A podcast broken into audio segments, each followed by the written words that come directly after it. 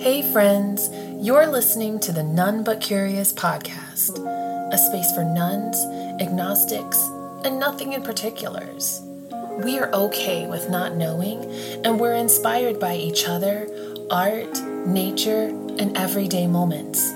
I'm really happy you're here. Let's go explore.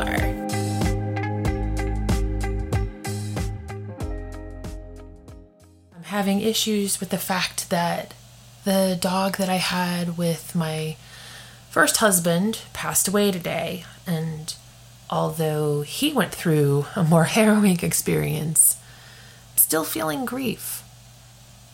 She was my familiar, and I don't usually align with witchy stuff, but there's no other way to describe Willow. I mean, the way that we acquired her into our family, would acquired even be the right word? It was strange. So basically, what happened was years ago, my kids were begging for a dog, and my husband at the time wanted a dog. And guess who didn't want a dog? Me. And yet, they kept looking online, looking at all these puppies, and all I could think of was all the poop and the midnight whining. And my kids were old enough at the time that I could actually sleep through the night, so that was kind of nice, and I didn't want to give that up. Anyway, saw an ad for these really adorable puppies, went to the SPCA, and there were two or three puppies left and both my husband and I were totally taken aback by the mother of these puppies. Her disposition was gentle and trusting. And she just walked over to us, sniffed us, looked, and then walked right back like she didn't care that we were with her puppies. She knew they were safe. And so we went home that night and we talked about the puppies, and I said, I really don't want a puppy because we're out of baby mode. And so we agreed that if all the puppies were gone and Willow was still there, that we would adopt her. Well, we went back the next day, and my husband at the time went back into the center, and he comes out a few minutes later and says, I'm going to sign some paperwork. We're adopting her. And he also told me that the last puppy had been adopted about 10 minutes before he walked in. And so that's how it was. That's how everything was with Willow. It was magical. And I I had to let her go four years ago when I opted to divorce my then husband because there was no way I was going to find an apartment with a large husky shepherd. She was my girl. And leaving her was about as hard as knowing that I would only have my older kids half time from there on out. And every time that I would go and drop the kids off to their dad's house, Willow would come to the door, wagging her tail, looking to sniff my hand, and I would greet her, just as I always did. And I had nicknames for her because we would go on walks. We'd go on these long walks. She loved walking, even though she couldn't stand the heat. And she refused to drink from a water bottle. You know, one of those portable water bottles that you can carry she refused because she was so stubborn. Such a husky, such a German shepherd, but she was so gentle and so kind with the kids. And when it was story time for my kids, when they would go to bed, she would go up the stairs and she'd lay right next to one of us and she would listen to the story. And I remember there'd be times when the chapter was over, she'd put her paw out, put her paw on my arm or my leg, depending on where I was sitting, as if to ask for more reading. She never tired of that. And losing a pet is hard. And somehow I feel like I've lost her twice because she wasn't mine anymore when I left the house. But amazingly, my ex husband texted me yesterday and asked if I wanted to come see her. And of course I did. That's my girl. And so when I walked in his house and she was really, really frail and not moving and laying there breathing heavily, I just laid on the ground with her. I looked into her eyes and just talked to her.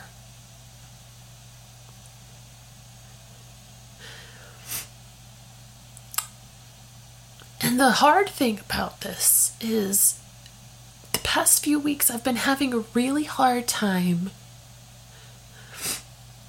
with dealing with the divorce that happened almost four years ago. I mean, I'm remarried and I have another baby. And I'm I'm happy. I was gonna say incredibly happy, but I don't get any sleep.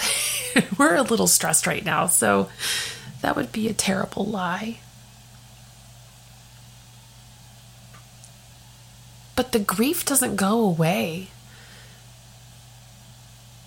Grief of loss doesn't go away. It changes and it morphs, but it doesn't disappear. And you know, you read those things and you say, well, if you're still grieving, that means that you really loved that creature, that person, that job.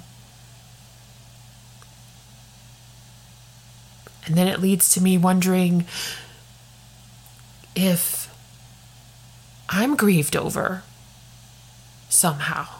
And it's not just my prior marriage, it's friendships that just dissipated into thin air. It's not speaking with my parents for about the same time that I've been divorced.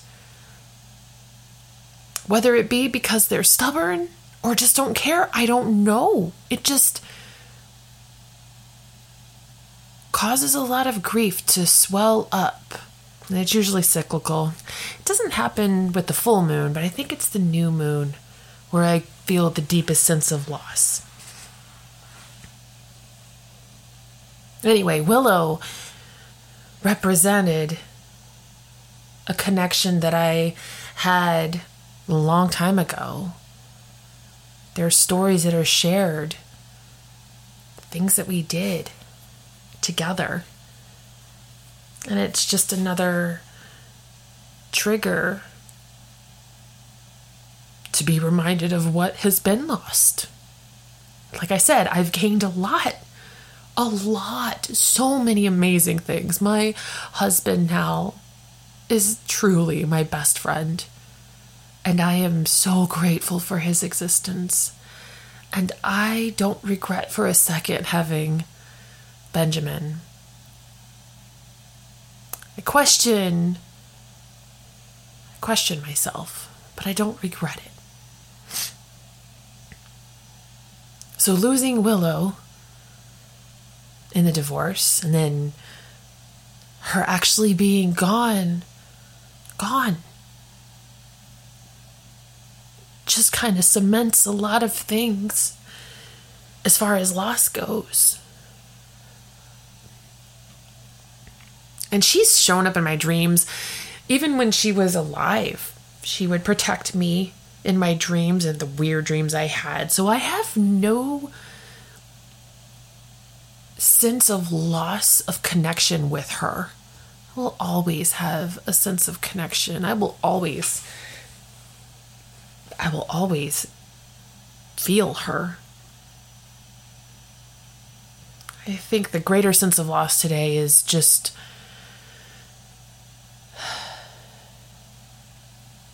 being reminded of all the loss I felt before. And honestly, the possibility that it could happen again, and it will happen again. Loss doesn't stop, that's part of life.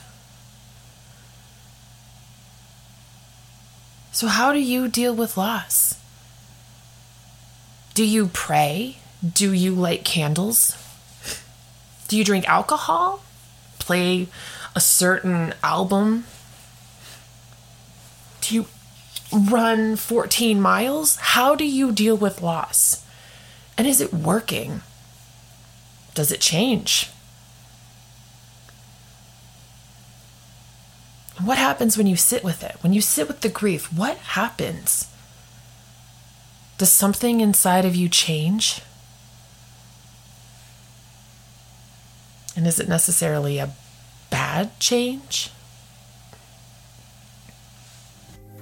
Hey, thanks for listening. Let's keep this conversation going. Share your stories with our None But Curious Facebook group, or you can also follow our Instagram at None But Curious, or email candy at nonebutcurious.org if you want to share your ideas and thoughts. Until next time, stay curious.